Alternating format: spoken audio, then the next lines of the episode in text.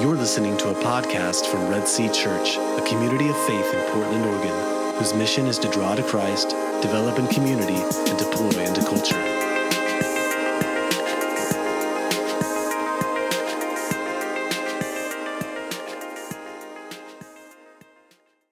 Hey, good morning, church. If you're visiting with us, my name is Josh, and I get the great pleasure of uh, bringing a message out of the book of Exodus. Uh, we're going to be kicking off a new sermon series today entitled The Deliverer. And so there is a handout that is at the back of the room that I want you guys to grab on your way out. Uh, the first page is kind of an overview of Exodus, talks about some of the key themes of the book uh, and then some key truths that we want to continue to come back to throughout this series. And then on the second page, there is a reading plan. So we're going to go through uh, 19 chapters of Exodus over the next uh, 12 or so weeks. And so I would encourage you before you come on Sunday, if you have the opportunity, read the text ahead of time. And then also there's some small group questions in here. So for you small group leaders, pick up one of these on the way out, and uh, that'll they'll have your questions to walk your group through over this series. So, looking forward to this time together uh, in, in, in God's Word. So, the book of Exodus, it's an epic tale of fire, sand, wind, and water. Uh, the adventure in the book of Exodus takes place under the scorching sun behind the shadows of the Great Pyramids. There are two mighty nations, Israel and Egypt, both led by two great men. Moses is the liberating hero and Pharaoh is the enslaving villain. Almost every scene throughout the book of Exodus is a visual masterpiece. There's the baby in the basket, the burning bush, the river of blood, and all the other plagues, the angel of death, the crossing of the Red Sea, the manna in the wilderness, the water from the rock, the thunder and lightning on the mountain, the Ten Commandments, the pillar of cloud by day and the pillar of fire by night, the golden calf, and then ultimately the glory of the tabernacle. It's going to be an epic journey for us to walk together over the next 19 uh, over the next 19 chapters and 12 weeks. So the book of Exodus uh, means exit or departure.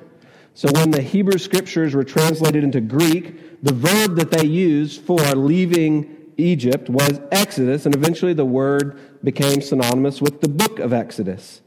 So then Exodus it's a story of, uh, of an epic adventure from a group of people who go from being slaves to being rescued. And as we study the book and we watch these people come out of their slavery and into salvation and into encountering God, my hope for us as a church is that we are going to do the exact same thing. We desperately need an encounter with God.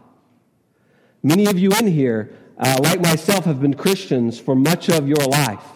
And I think our relationship with God has become a little dull at times. I think I can't think of a better way to just be reminded of how incredible God is than opening up His Word and walking on this adventure together. This church needs to encounter God. We have been together many years as a church community. And I think 2019 is going to be a year for us to radically encounter the living God.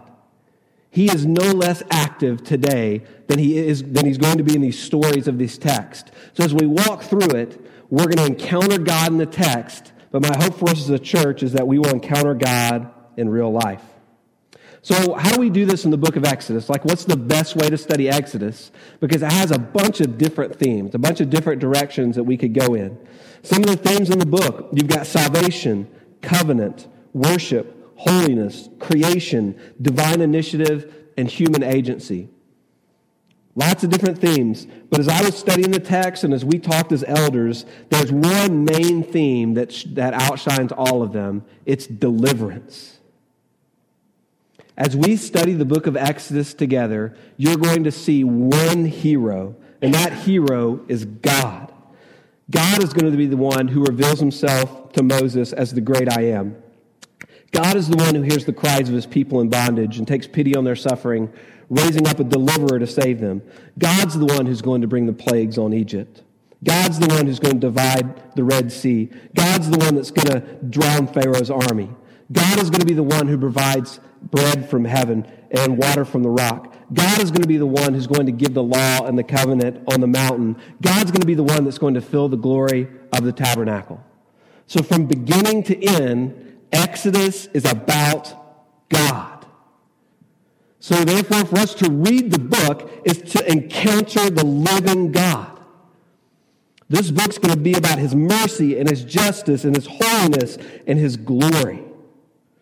He's the one who rules history by his sovereign power. He's the one who saves people. He's the one who invites them into a covenant relationship.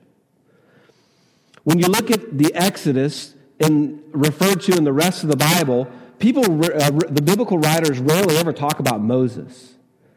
What they look back on the Exodus, they see it and they talk about God. So, this gives us an idea of the proper way that we're to study this book and what we're to pay close attention to, because we're going to learn a lot about the character of God. So, then Exodus is simply an exercise in theology, the study of God. So, let's do that together. And we're going to do it in the opening verses of Exodus 1 1 through 5. Just stay seated for now. I'm going to have you guys stand up. I just want to do a little bit of intro, and then we'll read our main text. So here's how the book of Exodus starts, verses 1 through 5, and the words are up here on the screen. These are the names of the sons of Israel who came, came to Egypt with Jacob, each with his household Reuben, Simeon, Levi, Judah, Issachar, Zebulun, Benjamin, Dan, Naphtali, Gad, and Asher. And then it says in verse 5 all the descendants of Jacob were 70 persons. Joseph was already in Egypt. You guys know that any great story has a great backstory. And the author of Exodus, in those opening lines, is giving us the backstory to this epic tale. The 12 tribes of Israel listed in like a formal way because it's meant to preface some momentous event that's about to coming. It's like, it's like reading the genealogy in Matthew 1. There's something great that's about to come. So, in the opening text of Exodus here, the stage is set for an epic story. From the very beginning, it's apparent that these people listed have a, a destiny, they have a history. And Exodus begins the way every epic typically begins, right in the middle of things. The adventure's already underway. If we were to read this out of the Hebrew Bible, Exodus 1 would start with the word and. And that's meant to connect it back to Genesis. So Genesis and Exodus are actually meant to be read as one continuing story. Technically, all five books of the beginning of the New Testament, of the beginning of the Old Testament, are meant to be read as one book. It's called the Torah uh, by the Jewish community. But that's how you're supposed to read it. It's one continuing story. So before the Israel, Israelites are going to be rescued up out of Egypt, we have to find out how they got there in the first place. And by simply rattling off these names, by talking about Joseph and Egypt, all of a sudden the, the narrative of Genesis comes flooding back to us, doesn't it? We, we, we remember this, this epic tale of what God had done throughout the book of Genesis. Remember Joseph? He was the first member of his family to actually enter into Egypt. He was the favorite son, the apple of his father's eye, but also the one that was betrayed by his brothers. In a fit of, of jealous rage, they sold him into slavery. But God was with Joseph, and God exalted Joseph to a position of authority. He became a prince inside of Egypt. When his family later, in a time of famine, sought to seek food, it's Joseph who was able to give his brothers the bread. And then from there, the whole family winds up settling in the Nile Delta. Well, the irony of the whole story is that the family of the, the families of the men who sold their brother into slavery will wind up themselves into slavery under the Egyptian lords in Egypt. When you think back on the last part of Genesis, those, those 12 sons of Israel, they, they weren't very likely heroes. You know, in, in fact, the, the more that we learned about their family in the book of, of, of Genesis, we can actually say that I'm pretty amazed that God even chose those people. Out of all the people to choose, I mean, why them? They, they didn't have a whole lot going for them. They weren't a very large family. It says that there was only 70 of them in the beginning. They weren't very powerful. Uh, Joseph rose to a position of authority, but the positions in Egypt uh, were hereditary. And so after Joseph died, it's not like the next of kin moved into his position. They were strangers living in a strange land. And, and you don't get the impression that they were especially bright, especially compared to the Egyptians. I mean, the Egyptians were masters of technology and of history, invaders that took over other lands. Nor could this family claim to even be any more righteous than anybody else. They were pretty dysfunctional. Their history, it's a sordid tale of treachery and violence. Their father Jacob had betrayed his brother Esau by tricking him out of his birthright. And then, like father, like sons, Jacob's sons had then tricked Joseph. The most despicable of all the stories is the story of Judah, who does this lewd sexual act with one of his family members. Right? These people were sinful, they were broken. But Joseph and his brothers had one thing, one really good thing that was going for them, and that was their God. Among all the other gods, their God was Jehovah. And man, when you think back on the story, what a God they had. Not only was he the God of Jacob, but he was the God of, of Abraham, he was the God of Isaac. He was the God of the everlasting covenant who had turned what they meant for evil, like selling Joseph into slavery, into something good. In Exodus, the God is described as the Lord, the Lord, the compassionate and gracious God, slow to anger, abounding in love and faithfulness, maintaining love to thousands, and forgiving wickedness, rebellion, and sin. See, when that God is on your side, there's anything can be accomplished. You can pass through deep waters and be unharmed, while a thousand enemies are drowned at the sea, and a blaze of glory comes upon the mountain. See, however simple or basic these people might have seemed, they had a relationship with God. And their God was on their side with all of his promises. He had given the Israelites some pretty amazing promises. And one of them comes true, or had come true, in our text today. In Exodus verse 6, look at what it, verse 1, 1 verse 6, look at what it says. Then Joseph died, and all his brothers, and all that generation. But the people of Israel were fruitful and increased greatly. They multiplied and grew exceedingly strong, so that the land was filled with them mean, think about that. This, this small, fairly small family of 70 people, 400 years later, has turned into a gigantic nation of over possibly 2 million people. God had fulfilled his promise. He told Abraham, I will make you into a great nation and I will bless you. I will confirm my covenant between me and you, and I will greatly increase your numbers. God had given Abraham two, uh, two promises. One was uh, a seed, uh, a great family, and then possession of land. Here in our text, we see that the promise of the seed is fulfilled. They have become a great nation. All that remains is for God to bring them to a special place that He told He would give to Abraham and that they could call their own. Therefore, He's got to get them out of Egypt. Here begins the story of the Exodus. And I would invite you guys to stand with me as we read Exodus 1, verses 18, 8 through 22.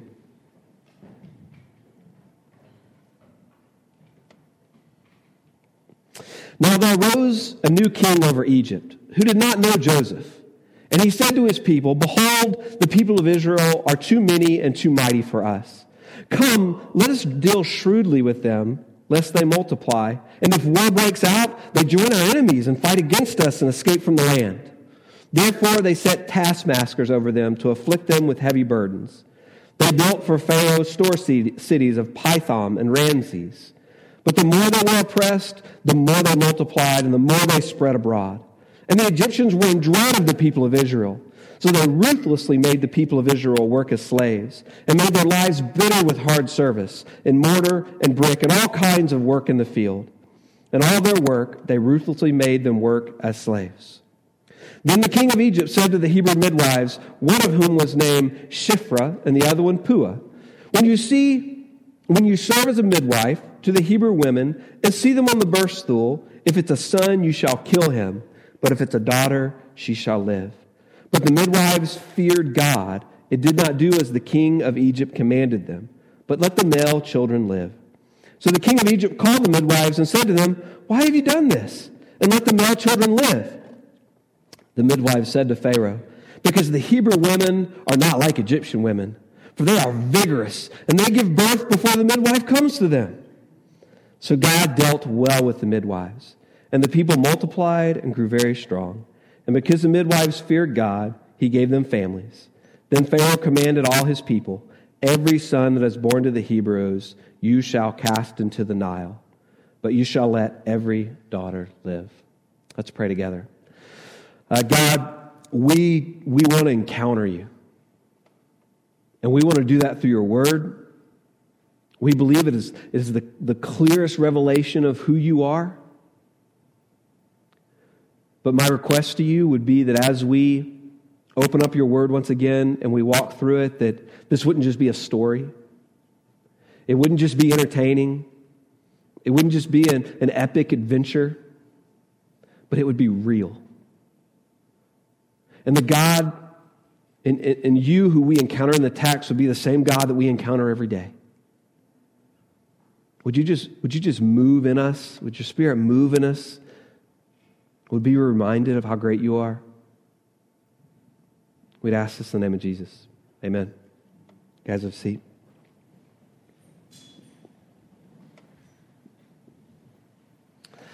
Satan likes uh, nothing better than to torment the people of God. I think it's what he spends the majority of his time doing.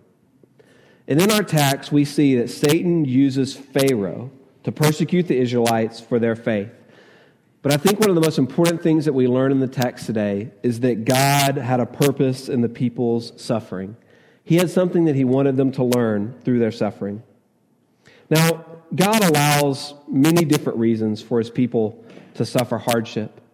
But one of the ones that we see, one of the reasons that we see here in the text is because he wants them to grow. We see in verse 12 that it says, the more they were oppressed, the more they multiplied and spread.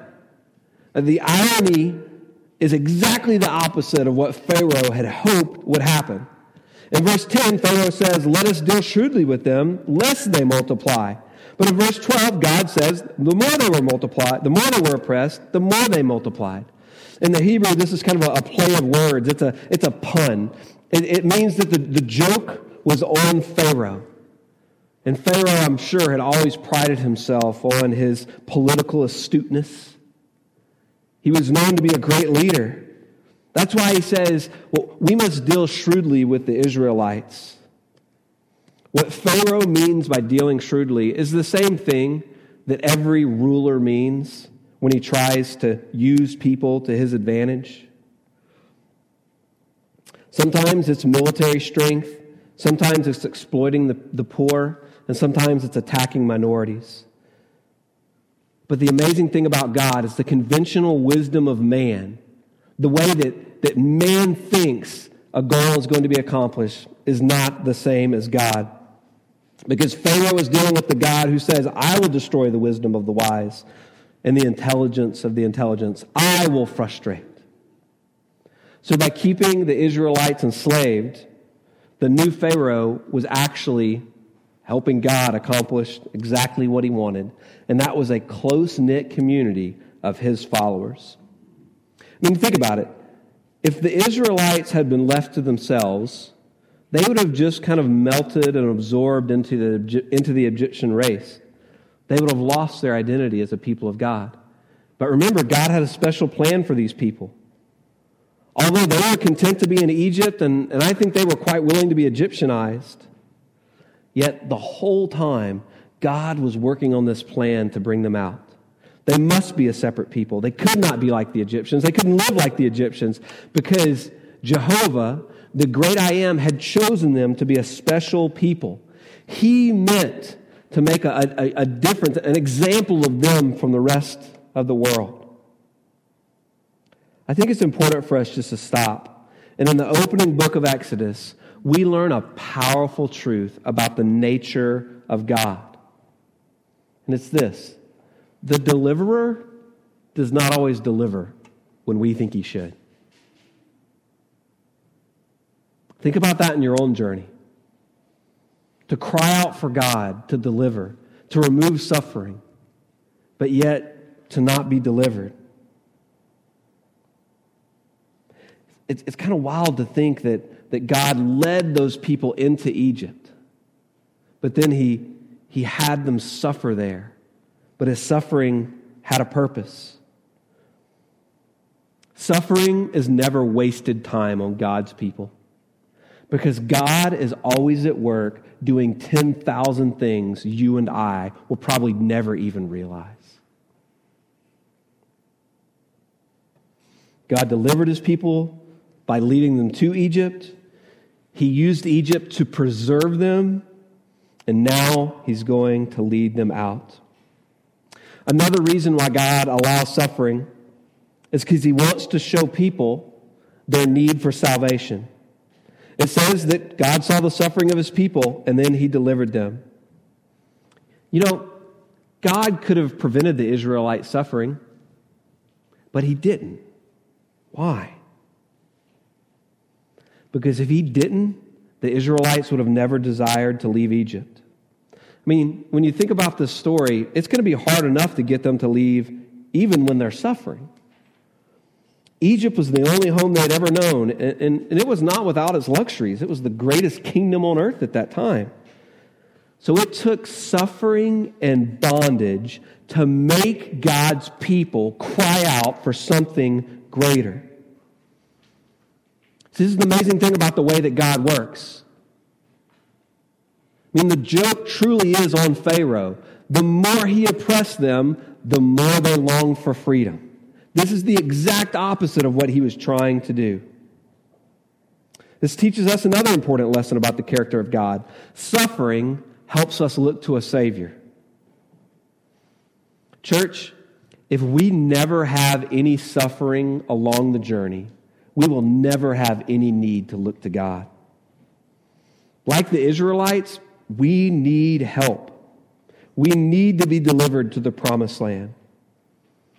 It's hard for us to also leave aside the treasures of the world, these things that we've worked our whole life to accomplish. So, God, many times, will take something away to give us something greater to long to and to long for a new heavens and a new earth.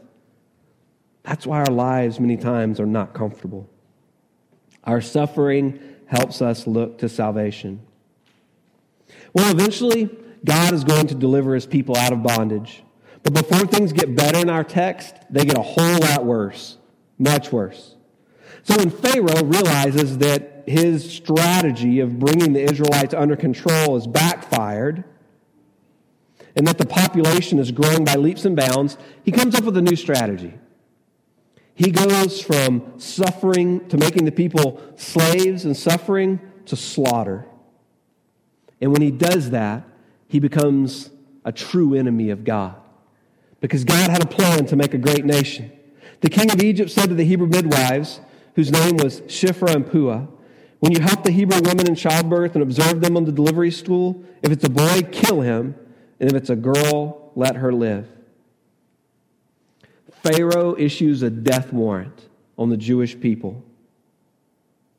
And when he does that, he attempts to countermand God's mandate to be fruitful and multiply. He told his people to fill the earth.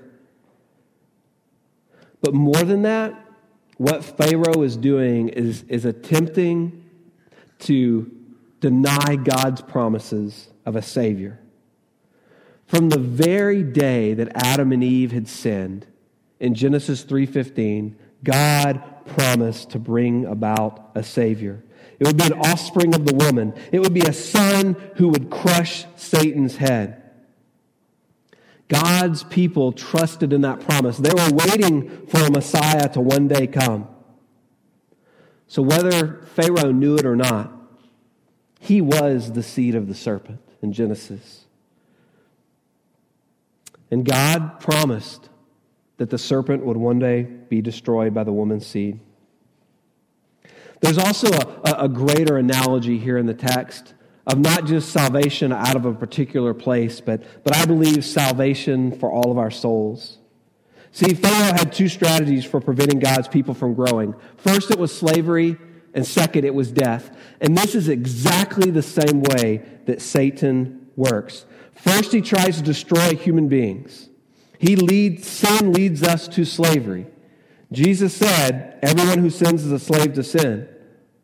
Then once we are, we are sins to slavery, Romans says, the, Romans 6 says that the wages of sin is death.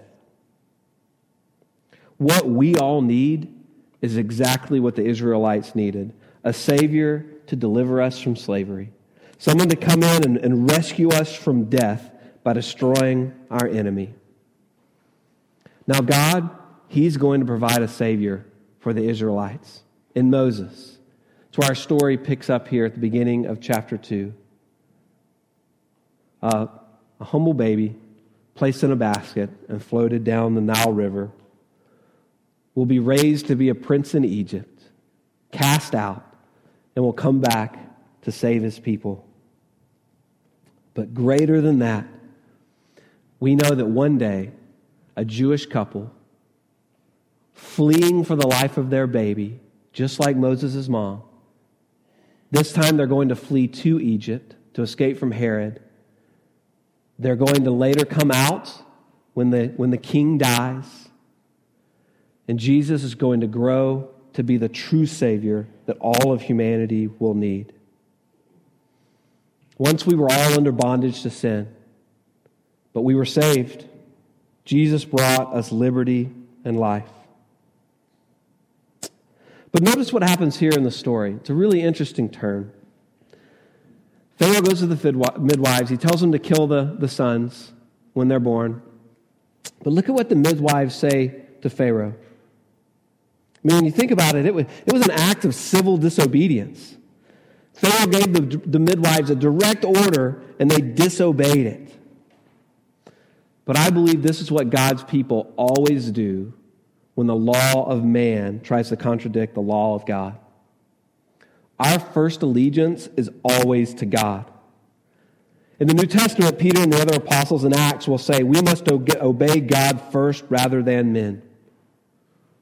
And there are times that all of us are going to face. I believe it's going to be times when we are at the same time suffering and being persecuted that we're going to have to make a choice. And that choice is will I obey God or will I obey man? And how you respond to that choice will tell you truly who's God in your life. Who do you truly fear? So, by refusing to follow Pharaoh's orders, Shiphrah and Puah, I believe, become the heroes of this story. The reason these women had the courage to do such a splendid, beautiful thing is that they just feared God more than they feared Pharaoh. Think about that. Pharaoh was the most powerful man alive at that time. I mean, a, a simple wave of his hand and he could have had them executed on the spot. Yet Shiphrah and Puah dared to risk their lives because they feared God. They understood that obeying God was actually the safest thing they could possibly do in that moment. They did what Christ said. You should fear the one, he says, don't fear the one who can kill the body, but fear the one who can also kill the soul. Well, Pharaoh, who's not used to having his orders denied, he summons these midwives to himself and he says, Why have you done this? Why have you let the boys live? Well, Pharaoh puts these two ladies in a really precarious situation. If they tell him the truth, they're definitely going to get killed. So notice what the women say in the text. It's really clever. They say Hebrew women are, are not like Egyptian women. They are vigorous and they give birth before the midwives arrive. Now, the implication was that by the time the midwives arrived, the family had already welcomed the child, and there was no way secretly to put him to death. Now, if you've got two million people, you've got a lot of babies being born. And if you've got two women as the midwives for two million people, it's going to be really difficult, right? Well, they, are not the only midwives in Egypt, but most likely they were the midwives over all of Egypt. They were the, the head nurses in the, in the ward over everybody else. They were giving out the commands. They were denying Pharaoh. And so they come up with this really clever lie. Now, whatever ethical conclusion you have about this lie, we can call it an act of civil, dis- of creative disobedience.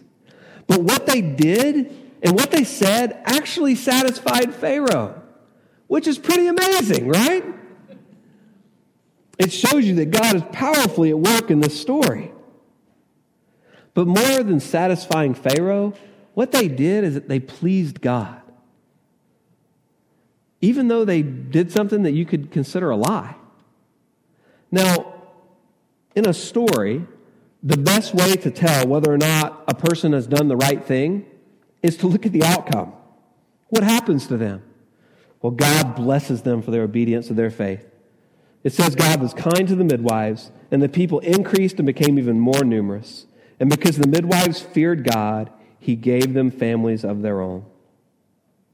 By the blessing of God, Pharaoh's attempt to control the population ended up making the Israelites even more numerous. Pharaoh is outsmarted again, this time by a pair of midwives. And God blesses them by giving them a family. We don't know how. It could be through marriage or childbirth or adoption. The Bible doesn't say. But it proves that it's much better to obey God than to fear anyone else.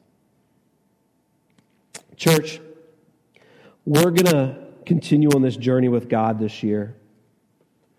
And many, many thousands of years after this story was written. Satan is no less active today than he was back then. And I believe that he is going to attack this year even more than he ever has. But I believe a more powerful truth that God is going to deliver us. I pray that as, as, as we prepare ourselves for another year of being followers of Christ, as we look to suffering, we would also look to a God who delivers. And as we go through those times of trial and of suffering, we're going to continue to go back to the gospel. And we're to remind ourselves that this is not just a God that worked to a group of people all these years ago, but it's a God who who saved all of us, who delivered all of us. And as you go through suffering this year, I pray you will go back to that moment when God saved you. Not just saved you from your circumstances, but saved you from your sin. He delivered you. Let that be the motivation to continue to press on, to not grow weary, and to not grow tired. And when those moments of suffering come, look to God. What is it that he's trying to teach you in that moment? Is it to trust in him? Maybe he's taking something away because he wants to provide something else. Maybe there's something about his character and his nature that he wants to teach you, and he's going to do that through suffering. But let's remember that during those times, when it's hard and we can't see what the future holds, there's a reality and there's a peace that comes to the Christian life that God is truly doing 10,000 things that you may never even realize. He's a good God. He has a good plan. He's a powerful God. He's a marvelous God. He holds all things in his hands. We're going to spend some time now responding to that God in communion and in worship. Communion is, is just a, a, a beautiful picture of deliverance. And I pray as you guys come to the table, you be reminded that you were once delivered. Paul says that we were all in darkness, we were all in bondage. But God came to us, and through Jesus, He purchased us. That's what communion represents. And as you take the bread, I want you to remember that no matter how Satan attacks you in some other way in your life, whether it's through your sin or whether it's through the sin of somebody else, God will use the people who have authority over us to sin against us. But there is someone greater out there who has a good plan. Let's lean into that God. Let's encounter him. Let's respond now in worship and communion to him. Let's pray. Uh, Father, we come before you as a, a mighty, benevolent God. For many of us in this room, uh, you at one point opened our eyes to see that we were sinners and that we needed you. You did something that we could not do on our own. And in that moment, we believe the blood of Jesus was placed upon us, and we moved from being creation to child. And in that moment, we received all of the promises that you have ever given your people. The same promises that apply here in the text apply to us today. So I pray those promises would just wash over us.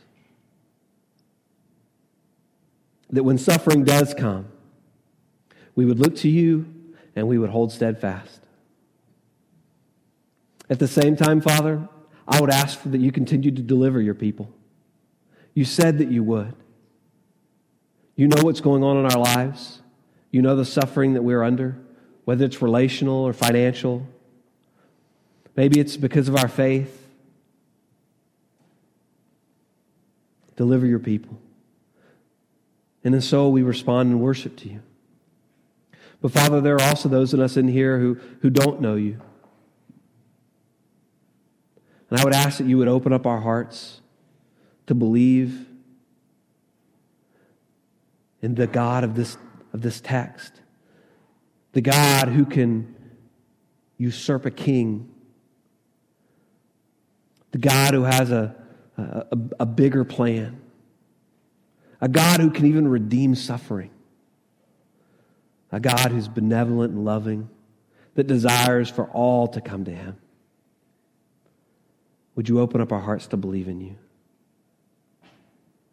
We'd ask this in your name. Amen. Thank you for listening to this message from Red Sea Church.